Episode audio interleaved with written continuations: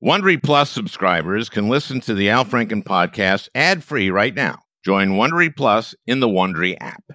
Say goodbye to performance-robbing engine deposits with Shell V-Power Nitro Plus Premium Gasoline. Hate to break it to you, but lower grade fuel can leave deposits in your engine that build up over time and leave your engine's performance severely lacking. Thankfully, Shell V-Power Nitro Plus removes up to 100% of performance robbing deposits with continuous use in gasoline direct injection engine fuel injectors. Download the Shell app today to find your nearest Shell station and rejuvenate your engine with Shell V Power Nitro Plus Premium Gasoline. Fuel up at Shell. Well, I can finally say it. We have a good one today you know, for a change. Journalist, author, a Temple University professor, Marc Lamont Hill joins me. He is the anchor of Black News Tonight, which I learned you don't have to be black to watch. In fact, you can get a lot out of watching Black News Tonight if you're not black. Now, uh, one thing I've learned watching Marc on Black News Tonight is that race is a social construct. And I, am going to let Marc explain that in this conversation because uh, he does that really well. In fact, he explains a lot of stuff really well, unlike my usual guests, I have to say. We discussed the war in Ukraine, which, of course, both Marc and I find appalling and wrenching. But Marc makes the point that Americans have been reacting to the, the horror there in a very different way than they did the similar atrocities that the Russians committed uh, in Aleppo, uh, Syria, and in other uh, theaters where the victims were not as as white as Ukrainians. We've also seen the Poles react very differently to refugees coming out of uh, Ukraine who happen to be black uh, African grad students who have been studying in Ukraine, for example. Now, Marc is a student of critical race theory, and I first started watching uh, YouTube clips of him uh, debate the subject with mainly idiots. And I'm kind of obsessed with critical race theory, as you might know, because it is being used by Republicans in the most cynical and completely dishonest way. And some people have said to me, Al, just stop talking about critical race theory. Republicans see that as, as a winning issue. Well, you know, I think uh, we need to understand what CRT is and call them out on it. I think it's the right thing to do. And I think it's the only way to beat these guys to expose their dishonesty. So I'm not going to stop. Okay, one last thing before we go to Marc Lamont Hill. Every once in a while, I have an idea for an SNL sketch. Okay, so Paul Begala, Tucker Carlson's old counterpart on Crossfire, calls Tucker and he says, Tucker, the Russians keep playing the stuff you said praising Putin, and you, you, you've gotten on the wrong side of this. And Tucker says, Yeah, I know, and I don't know what to do. And Begala says, I got a plan. It's a little crazy sounding, but it just might work. You get a hold of the Kremlin and tell them that you're a huge, huge fan of Putin's and would like to come to Moscow, to the Kremlin, and meet Putin and present him with the Carlson family gun. It's your most precious possession, and you'd like to present it to him. Tucker says, Paul, where are you going with this? And Begala says, okay, you fly to Moscow. You go to Putin's office to present him with a gun, and just as he's thanking you for the gun, you shoot him in the head. And Tucker says, Well, isn't that isn't that suicide? Begala said, No, no, no, no. They all hate Putin. It's just like the Wizard of Oz when Dorothy throws a bucket of water to put out the fire in the scarecrow, but it it all goes on the Wicked Witch and she melts. But instead, you'll be shooting Putin in the head and everyone will be thrilled and you'll be a hero. So Tucker likes the idea of being a hero, not just in Moscow as he is now, but all over the world. So he does exactly what Begala told him to do, except when he's already in front of Putin with the gun, He chickens out. And the sketch ends with Tucker in a ticker tape parade in Moscow, uh, riding next to Putin. Okay, we'll be right back with Marc Lamont Hill. The best way to learn a language? Immersion. Living where the language is spoken and using it every day. But if that's not in the cards this year, you can still learn a language the second best way, and that's with Babbel. Babbel's quick 10-minute lessons are handcrafted by over 200 language experts to help you start speaking a new language in as little as 3 weeks. Babbel's convenient courses have helped me learn real-life conversation in German. For example, let's say you wanted to order soup with your dinner. Die Suppe würde mir auch gefallen. That means the soup. that means that means I would also like the soup. And that way I get soup with dinner. Here's a special limited time deal for our listeners. Right now, get up to 60% off your Babbel subscription, but only for our listeners at babbel.com slash franken. Get up to 60% off at babbel.com slash franken, spelled B-A-B-B-E-L dot com slash franken. Rules and restrictions may apply. Angie's list is now Angie, and we've heard a lot of theories about why. I thought it was an eco move. Fewer words, less paper. No, it was so you could say it faster. No, it's to be more iconic. Must be a tech thing. But those aren't quite right. It's because now you can compare upfront prices, book a service instantly, and even get your project handled from start to finish. Sounds easy. It is, and it makes us so much more than just a list. Get started at Angie.com. That's A N G I, or download the app today. Where I first got interested in in uh, watching you was critical race theory. Boogeyman. well, I, I fucking hate the mischaracterization of it and the, the abuse of it. And I saw you had Christopher Rufo on. Yeah. Who is sort of the guy, right? He's the guy who's been pushing this thing. He wrote something, and I, I guess this, well, I don't know if it was a tweet or what it was. Uh, uh, the goal is to have the public read something crazy. You quoted this to other people, but not to him. The goal is to have the public read something crazy in the newspaper and immediately think critical race theory. We have decodified the term and will recodify it to annex the entire range of cultural constructions that are unpopular with America. Now, doesn't that sound really dishonest? Yeah. To you? I mean, you- you okay. can- it's like one of those old TV shows, you know, where like the villain tells you his whole plan, and I didn't like it before. I always didn't believe it was real. So uh, okay, so let me ask you this because I I love watching you interview people, and you very often bring on people who are publicly criticizing critical race theory and know nothing. and, and it's fun to watch those. Uh, but he, uh, Rufo knows shit, right? yeah, Yeah, yeah. he knows shit and can articulate a decent response to you. It wasn't like the other nine tenths of the people you have on, right? Yeah, I, I I think that's the interesting part about him is that he knows just enough to to get it wrong, and he knows enough to confuse the public who's open to being confused. Actually, he knows more than enough to confuse people because people know nothing confuse people, Yes, that's true. right? All the time. Yeah. So, I mean, uh, Youngkin confused people by saying, when I become governor, critical race theory stops being taught in our public schools. Right. Youngkin knows next to nothing, I would assume. So my question is the thing I read to you that Rufo said, which is, as you say, it's the villain saying, here's my plan. Can I ask you why you didn't read that to him? You know, I, I actually I think I, I came across that quote after I interviewed him. Oh. He, he was one of the early people that I interviewed, and I'll be honest. Oh. the First time I saw that quote, I didn't think it was real. You thought someone had put it in his mouth or. Uh, Yeah, I, it, it, it seemed implausible to me that, that someone would launch this kind of a plan and then announce what the plan is in public.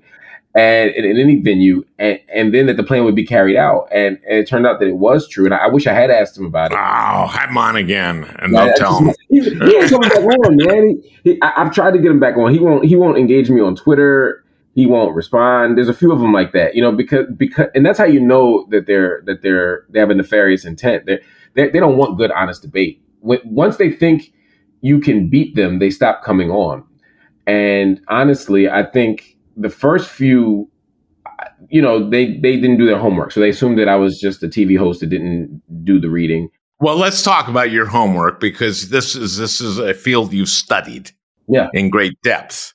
So, for my audience and for my purposes, could you tell us sort of what the uh, background of the critical race theory is, and maybe start with the mischaracterization of it?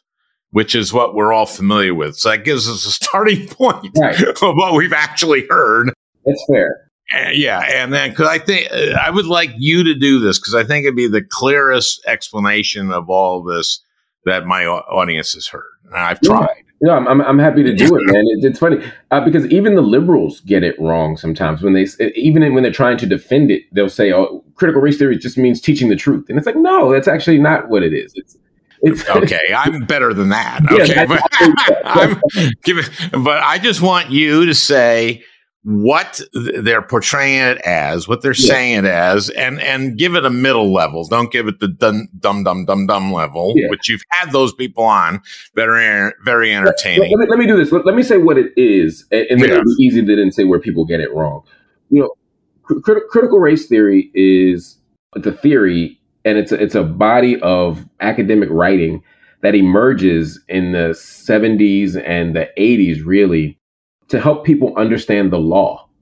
Um, whenever academics use the word critical it doesn't just mean like to critique something. The word critical refers to power. And so whenever you hear whether it's critical theory critical race theory critical feminism it's always trying to figure out relationships of power. How the powerful become powerful what keeps people powerful etc and there were a bunch of people in the law that's who were studying the law in law schools that said, look, we gotta we gotta figure out how the law benefits the rich. We gotta figure out how the law benefits, you know, the people who are in charge. And so you started to see something called critical legal studies. And critical legal studies was like the, the grandfather of critical race theory. It was like, hey, we got to figure out the law. Then, as is often the case, whether it's with trade unions, whether it's with, you know, whatever, there's a group of people who say, okay, you're progressive, you're radical even, but you forgot the black people. So let's think about how race plays into the conversation, right? So let's not just think about how the law benefits the powerful and the landowners and the rich, etc. And this is late 70s. Yeah. The reason it's in late 70s, I'd say, is because in the wake of the uh, legal advances in the Civil Rights Bill in 64, voting rights 65, housing, etc., why is this still so fucked up? That that's literally the question people are asking. yeah, okay. Publicly, at least not in, in, public, but yes, that is the question, right? How how is it that if the law is now colorblind? In fact, this was the perfect question they asked, right? If the law is colorblind now, how are the outcomes not colorblind? Right. And so what they what they showed was that there are ways that America American law is rooted in racism. And it's not as simple as just saying, well, let's make universal laws. And, and, they also pointed out that sometimes universal laws are, are, still targeted. You know, if if if you have a grandfather clause at a, a, voting booth and you say every all Americans can vote as long as their grandfather voted, yeah, that's cool if your grandfather wasn't a slave, right? But that isn't the law now. There's that, when was that? Yeah. last law. Right, that grandfather was, clause of Jim oh, early 20th century, right? But that was okay. the point. That was just that's just like an example of sort of how historically we've had laws that that pretended to purported to be colorblind but had a different impact a more a more modern example would be crack powder cocaine sentencing differentials, right? That we saw during the, the height of the war on drugs. It's like, okay, anybody who smokes or sells crack is going to get is going to get their ass handed to them. Anybody who does powder cocaine is going to be punished, but not quite as much. But it turned out that that had a differential impact based on race and class.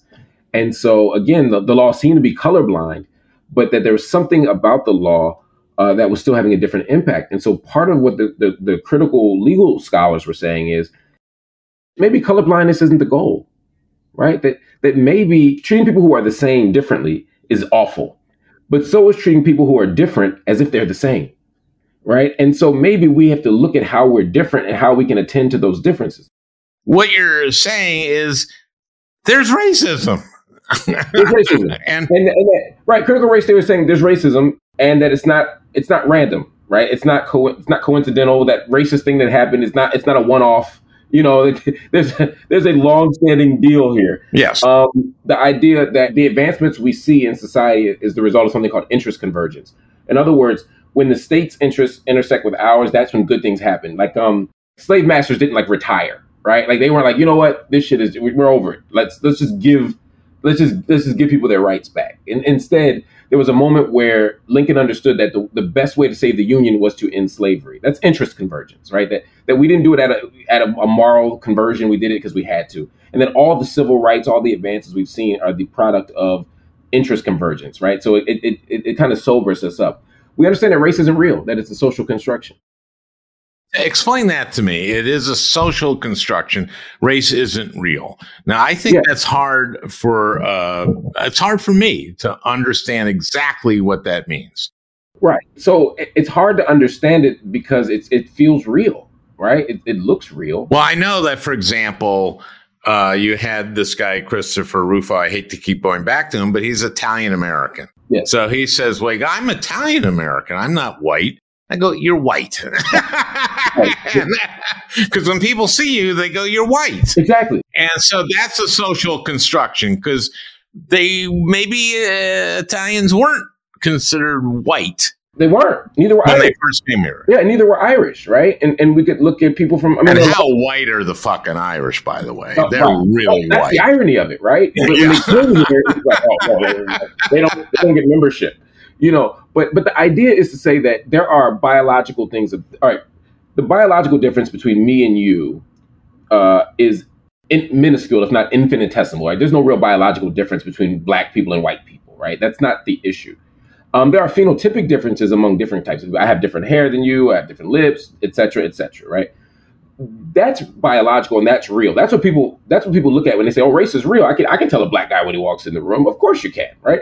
That's not the issue. The idea of categorizing people by those differences is something that we haven't always done, and it's not something that we necessarily do in the same way in every society. If I went to uh, the Caribbean if I were in the Spanish speaking Caribbean, there might be 10 different ways that we categorize people by color that wouldn't be the way we do in the United States. Uh, there are countries we could go to where people get racialized and they look exactly the same. You know, so um, but but there there are other categ- there are other things we do that that force people to see themselves as a different race. And so the idea here is that it's not that race is real and some people are just like racist. It's that the very idea of categorizing people and dividing people by any sort is itself an act of race. Race is created by racists, not the other way around, ironically. And so when we say race is a social construct, it means that the meanings we attach to it. Mm-hmm. it it's, it's, it's, like we would say with a, with gender, right? When a baby when a baby is born and we decide to paint the room blue, there's nothing about babies that like the the color blue, right? But we've we've, atta- we've Are you sure? I am. okay. But but the idea is if, if the moment the baby's born we give them blue and we give the girl pink, then at some point they start to think that those are boy and girl colors. That's the social construction. But some of the social meanings we give them are, are, are constructed. And it's the same thing with race. And, and so in America, what makes us different is is, is, is being white or non-white. Right, either you're white or you're not. White is the club that everybody wants to get into. The velvet rope is right on, uh, right outside of whiteness, and everything else is we're trying to get. When Arabs came here, you know, they they were characterized as non-white. They fought to be characterized legally as white, which has come back to bite them in the ass now. You know, as you see in all the fight, all the all the census fights. You know, again, Irish people were outside of whiteness until they weren't, and that's different than ethnicity.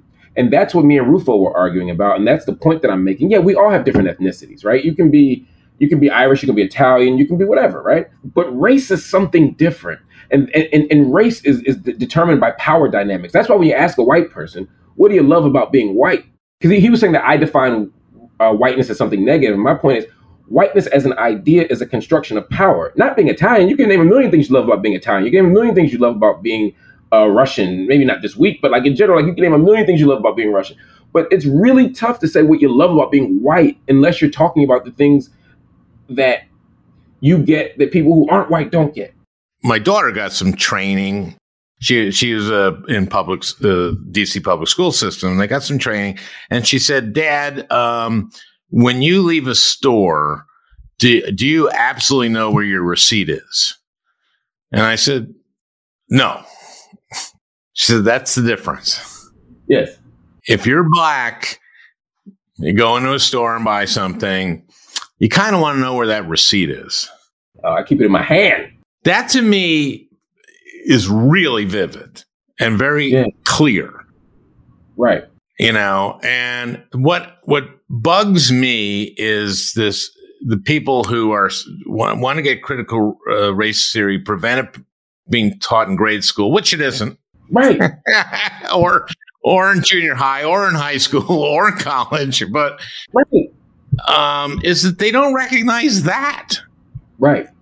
they don't recognize that That's the point about whiteness that critical race theorists and, and some of the people who came after them have been trying to help people unpack is that whiteness is a thing that doesn't get outed. Whiteness is the norm, right? Whiteness just exists. It's, it's like a fish in water, right? And it's only when it's examined in, in contrast or in relation to something else, something non white, that you begin to think about it, right? Because the truth is, you shouldn't have to know where the receipt is when you walk out of the store. That ain't the problem, right? There's nothing wrong with you know people not walking up to you and saying, "Hey, Al, what, what's the white perspective on this issue?" Right? There, there's nothing wrong with those things. There's, however, a problem as a person of color when you do have to know where the receipt is, or when your actions get seen as the template for everybody else, right? No, they don't say Republicans don't say, "Oh, we had a white president before, we can't do that again," right? If, if, if, if even if you think Kamala Harris is the worst VP ever, which I don't, but I'm saying even if someone thought that, to say, well, we went that route before, so why would we try a black woman to be a Supreme Court judge, which is what a conservative commentator said. Um, the idea that one black person's actions dictate our, our response to all black people is something that black people deal with, not white people. And so when we talk about white privilege, that's what we're talking about. It's not that white people get stuff that they shouldn't get, it's that they get stuff in a society that others don't get. And the thing that gets them that stuff is their whiteness. And so whiteness has power. Whiteness, as critical race theorists say, argues as a form of property. And that's the dangerous part. And so critical race is, is just trying to unpack that stuff. okay we'll be right back with marc lamont hill Hey, I'm Ryan Reynolds. Recently, I asked Mint Mobile's legal team if big wireless companies are allowed to raise prices due to inflation. They said yes. And then when I asked if raising prices technically violates those onerous two year contracts, they said, What the f are you talking about, you insane Hollywood ass? F- So to recap, we're cutting the price of Mint Unlimited from $30 a month to just $15 a month. Give it a try at mintmobile.com slash switch. $45 upfront for three months plus taxes and fees. Promo for new customers for limited time. Unlimited more than 40 gigabytes per month. Slows. Full terms at mintmobile.com. Looking to instantly upgrade your Mother's Day gift from typical to meaningful? Shop Etsy. Get up to 30% off well crafted and personalized gifts from participating shops until May 12th. This year, embrace your creative side. You know, the side your mom gave you, and shop Etsy for custom jewelry, style pieces, home decor, and extra special items she'll adore. Need something original and affordable for Mother's Day? Etsy has it. Shop until May 12th for up to 30% off gifts for mom. Terms apply. Well, if you, if you look at, for example, when the FHA started redlining, created red lines, Yeah. people don't realize this. Uh, Heather McGhee has been on my podcast a couple times and pointed out that it was the FHA that created redlining. Yep. In the New Deal, right away, uh, Roosevelt said, find a way to get people housed again Yeah. and they so let's lend to people and let's not lend to people who you know we want this to be a success Right. they just unconsciously just went okay in the black areas uh won't lend there because they'll be less likely to be able to pay. and and there was no evidence there was no research done of that that's how redlining was created by the federal government Yep. and that kind of still exists Oh, for sure. I mean, not kind of. It still exists, right? And it still exists when you go to a neighborhood and you're trying to, and, and a realtor is selling to a black family. Uh, there are people in that white neighborhood are going getting a little nervous about the value. Yes. That exists. What the people who are are so angry about critical race theory is they're saying like from now on, from this moment on forward, it doesn't exist. We're just going to pretend it doesn't exist so that you're judged just by the content of your character as Martin Luther King said. He told us that. I, I wish white people could lose that speech. It's like white people listening to Bob Marley all know like one love, you know, and they don't get.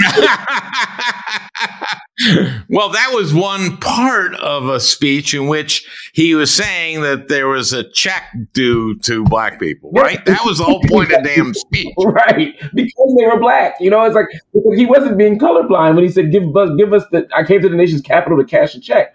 And, and you know, and, and yeah. so that's the idea here is that, is that we have to think about how the law and government and all these structures reflect and reinforce racism, structural racism.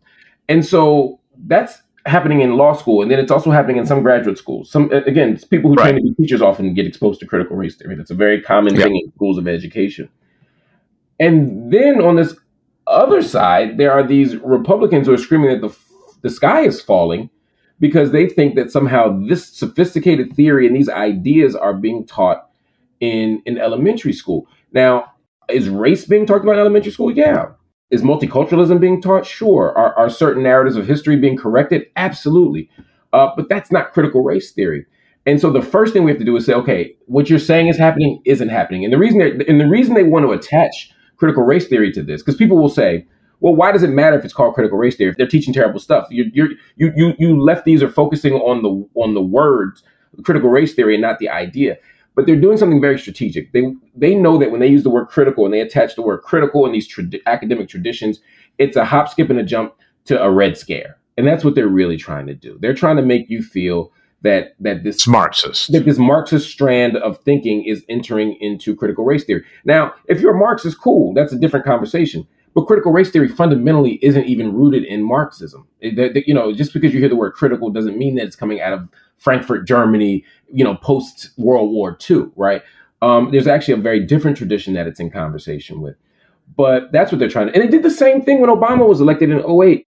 They said, oh my God, there's Jeremiah Wright, and he's teaching liberation theology, and that's Marxist Christianity. And they're saying that Jesus is racist, and, you know, yada, yada, yada. And they're turning the pulpit into a political sphere. They do the same thing. Their playbook is very simple it, it's to take a random academic theory attach it to a political moment and make white people feel like their whiteness is ironically their whiteness is in jeopardy and that their status in America is in jeopardy by virtue of that and they better go vote like hell to get rid of it. Well, that's basically what he was saying is that uh, we we uh, take things that people read in the newspaper and get scared, and then uh, we decodify the term and recodify it to annex the entire range of cultural constructions that are unpopular with America. I mean, that's exactly what they're doing. And he said it. It's the villain saying exactly what they're doing. Uh, let, let's talk about Ukraine. And I, you said something very recently about the way people are reacting improperly to the outrage and the, the, this monstrous thing that's happening in Ukraine, but didn't and then you named a few theaters of war.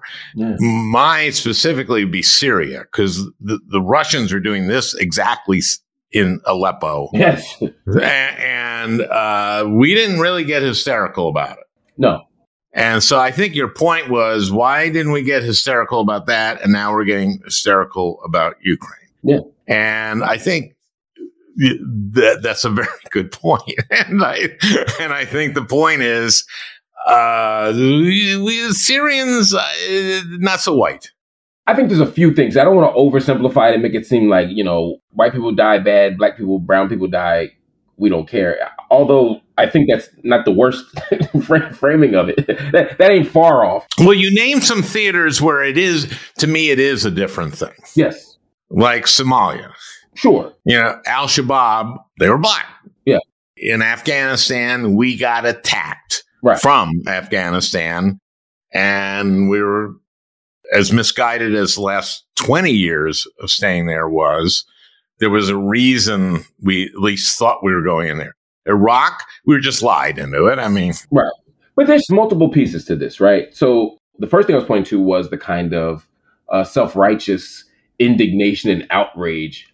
Oh my God, people are contravening international law we support countries that contravene international law. We fund some of them. We do trade with many of them. We are them. Yeah, we are them. In, in, in, we, yeah, we, okay. So some of those countries I was naming, it wasn't necessarily even about our response to it as much as it is our policy disposition toward it. I mean, to watch the United States engage Saudi Arabia, just to give you one example, right? I mean, if, if you look at what Saudi Arabia is doing and has done, the fact that we can we can cry crack in Yemen. Are you talking about Yemen? Yemen? In, Yemen, in Yemen. By the way, I was one of the first senators to speak out about that and end try to end that uh, arms from to Saudi Arabia that are going to be used there.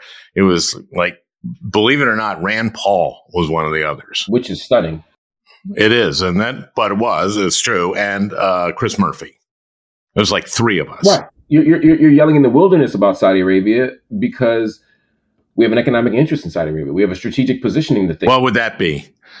Uh, oh, oil, oil. Oh, I'm that, sorry. That, that, that thing is, is, cotton? No, no, it's oh, that's right. Oh, it's oil. That's it. That's right. If, if Saudi Arabia had been sending weapons to Yemen prior to 1973, we would have a very different conversation going right now. Because of that, we don't care. We, we talk about women's rights. And, and we, we've literally used the, the, the, the language of, of feminism and women's rights and Operation Iraqi Freedom was about liberating all the people, but especially those women. Afghanistan, we talked about, we got to get the women out of those burqas. And all that's happening, and yet we are working with MBS, Mohammed bin Salman. We're working in Saudi Arabia. The most progressive feminist moment in, in Saudi Arabia in the last five years is women not having to wear the, the abaya, the overgarment, right? I, I've seen women arrested and jailed for fighting for the right to drive. We see journalists attacked, killed. I mean, look at uh, uh, Jamal Khashoggi, right? So all this stuff is happening and we have no outrage for it in terms of their domestic affairs, much less when you look at what they do, what, what's happening in Yemen and Bahrain, etc. We have nothing to say about it.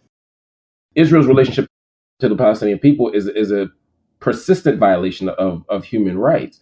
Uh, and, and, and, international law. When Donald Trump stands up and says, "You I, and I might might have a, a more nuanced discussion about that. I'm sure we, we, we might, but but, but, yeah, but, but, even if you don't yeah. even if you don't take my position on the Palestinian peace, and I agree, but it would be more nuanced in the agreement, and and that's and that's fine.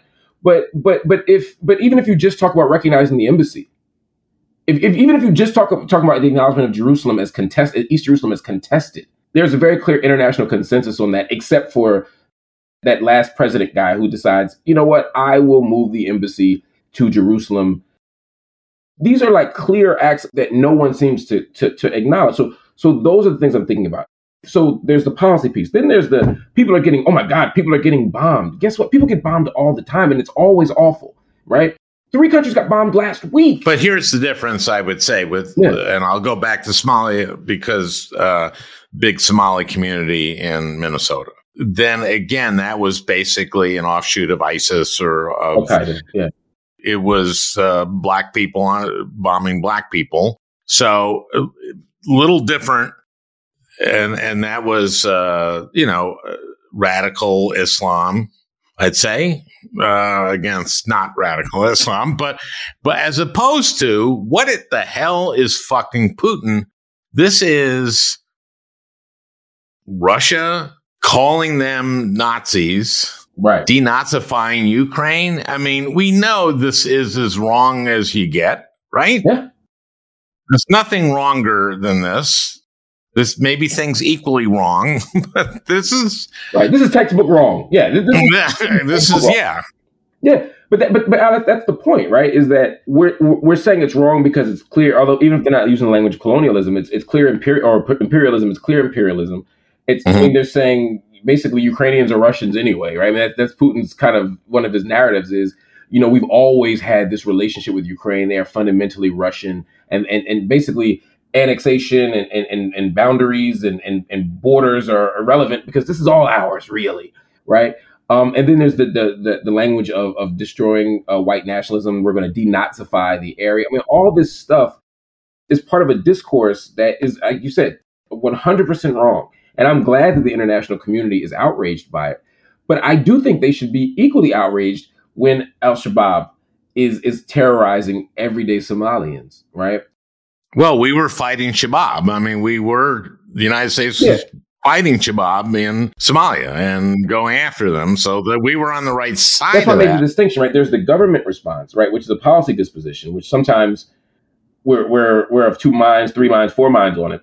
Then I'm saying there's the actual general public and media response, right, which doesn't have the same outrage or feel the same sense of victimhood. So even if we're fighting Al Shabaab on Somali land, the public doesn't give a shit. Everyday people don't give a shit. Well, what was complicated about it, of course, was fucking Trump and fucking Cruz and fucking those fucking people were telling uh, Minnesotans that Somalis who had come to Minnesota were contributing to our state were terrorists and literally saying that. You've suffered enough. The one time Trump came and campaigned in Minnesota in 16, he lands at the airport the weekend before the election, says, You people have suffered enough because we let these people in. Exactly. That logic was what was used to justify blocking refugees, basically an anti-Muslim yeah. refugee act, right? From Syria. From, from Syria, I mean, from yeah. Somalia, from uh, Afghanistan, from Sudan, not from Egypt, right? Not from Saudi. I mean, this is fascinating, right? We're so we're worried about terrorism. Let, let's let's let's let's buy his argument, right? We we're terrified of terrorism, and terrorism seems to only come from Muslims, and largely from Muslims in the Middle East, in the Middle East and South Asia. Let's say all that's true. Yet somehow Egypt makes the cut. Yet Saudi Arabia, you're worried about terrorism? If you're genuinely afraid that all Muslims are terrorists, the birthplace of Wahhabism, Saudi Arabia, the birthplace of, of, the, of the Muslim Brotherhood, Egypt, so it's always been a political choice. It's never been about a real fear of Muslims or only about a real fear of Muslims and a genuine fear that that's the problem.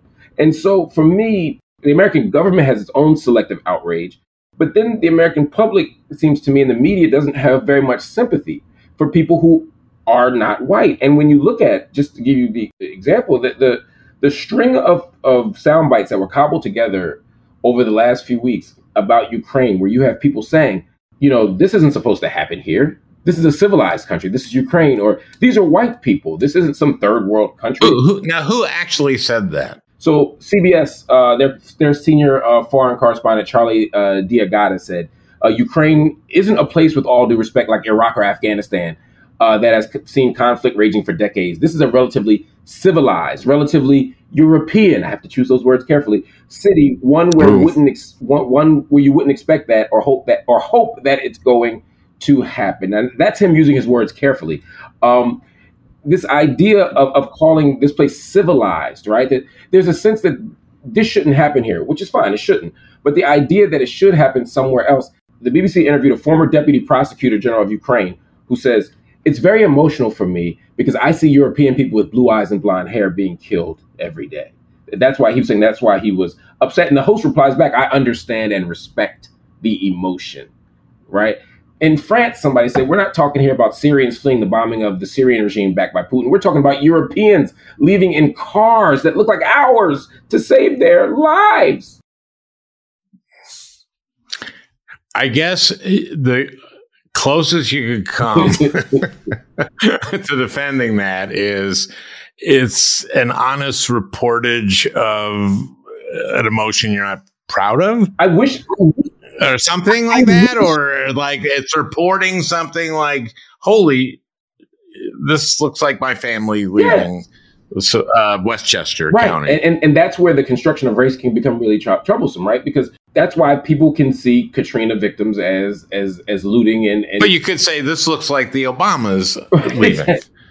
you know, very successful people leaving in their nice right. car.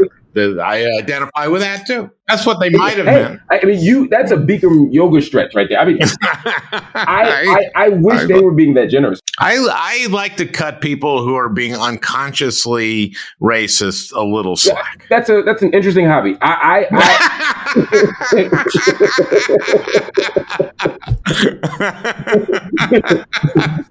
okay, yes, I like that. I, I'll say this. You know, I think it's important to recognize those those unconscious, subconscious statements of racism. I think they matter, and I think they're important to do because they tell us something. Yeah, they tell us exactly what critical race theory is, in a way, don't they? Yeah, yeah, yeah, in so many ways. Yeah, in so many ways. We will literally create policy that will make it harder for a Syrian than a Ukrainian to get relief or to get support and we'll base it on something other. We won't say it's because of race. It'll Yeah, be it'll be a racially neutral policy, but the but the ultimate outcome will be this race. And the reason is because we have some something deep inside of us that makes us think that when there's a shooting in Chicago, all of us, including some black folk, are like, eh, that's kind of what happens there, right? When you hear famine in Africa, you're like, eh, that's kind of what they that's kind of their jam, right? But but if there's a famine in France or a shooting in New Trier, Illinois, or God forbid, Sandy Hook, like we saw, we're outraged and upset as we should be, but we can't muster that same for other people because we live in a world where to be white is to be human, and to be human is to be white. We have a different threshold for black misery than we do white misery in this country and really in this world. And I, and I think that when we look, even Al Jazeera, I mean, who I work for, one of our reporters said something very similar, like, "Oh shit, this is happening over there." You know, it's, it's tough, man. It, it speaks to a deeper problem that we we have to be honest about. We have to we have to really be honest about what our deepest, most coveted assumptions about the world are and how we can unlearn them. I would argue one of the best places to unlearn that is school, right? If I walk into an elementary school and these kids are learning that, yeah, we all have a race, but like my race doesn't make me more human than you. It doesn't make you more human than me. It doesn't make me better or smarter or anything just because my skin is white or black or brown or whatever. That's a great start. But the outrage from the right is teaching a book like Skin Like Me, which just tells people that race is a thing, it exists in the world, and it's not uh, it's not biologically real, but it socially matters. They're acting as if we're teaching the Communist Manifesto, you know, and, and the ten point platform of the Black Panther Party, and it's like no, we're actually just identifying race as a very real thing, and people are so afraid of race talk that they eliminate all of it. And so when we see these critical race pieces of legislations, anti-critical race theory legislations passing in, in all these states, what they're doing, they're not banning law theory. They're not banning uh, Derek Bell or Kimberlé Crenshaw or Delgado or Solorzano, all these people that most people don't know. What they're doing is they're banning race talk from school. They're making it so we can't talk about race at all. We can't talk about difference at all. I, I like the Florida law that DeSantis proposed, which is that uh, you can sue a teacher if the teacher makes a kid feel uncomfortable, discomfort about their race. And it's just, you know, I was just saying, what what is it like teaching American history in Florida after that law happens, which is what you say. Well, um, for about the first 250 years, there were certain people who worked for free. and no TJ, not like your unpaid uh, internship at your dad's law firm. That was voluntary. internship. that was voluntary. And why are you crying, Ashley? You know, I mean, that's um, it's amazing. It's amazing and very disturbing, and and and it's ca- and it's catching on. I mean, it's it's all over the place, right?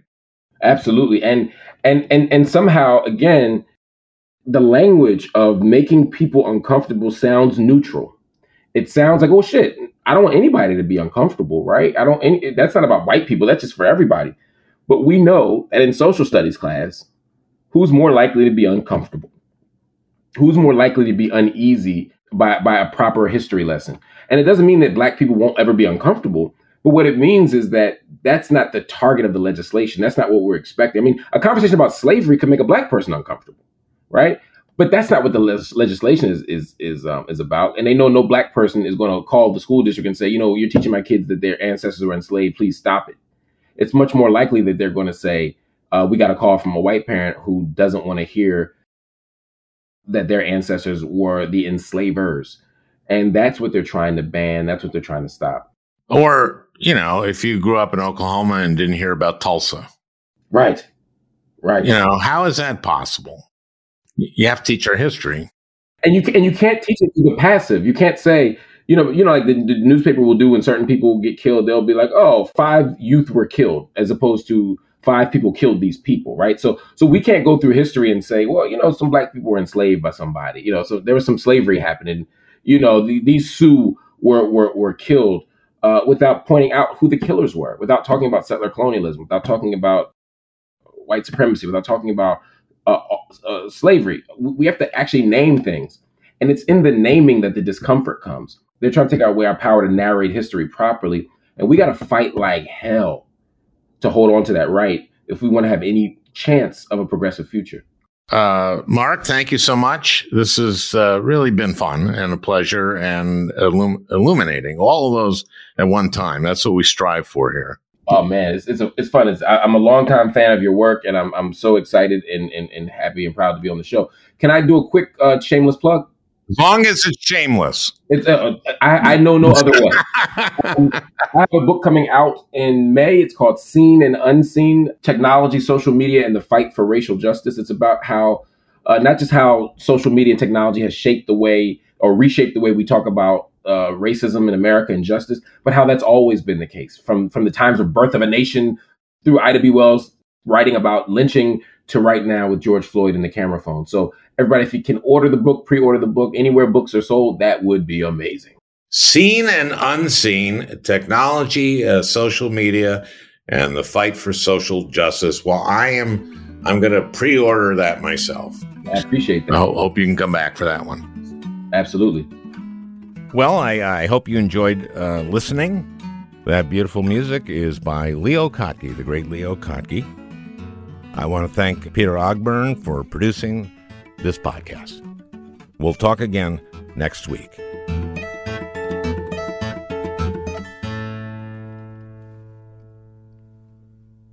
Hey, Prime members, you can listen to the Al Franken podcast ad free on Amazon Music. Download the Amazon Music app today. Or you can listen ad free with Wondery Plus in Apple Podcasts. Before you go, tell us about yourself by completing a short survey at wondery.com/slash survey. The early 2000s was a wild time for reality TV. There seemed to be an endless supply of shows that delivered entertainment for us, but trauma for children. I'm Misha Brown, the host of Wondery's podcast, The Big Flop.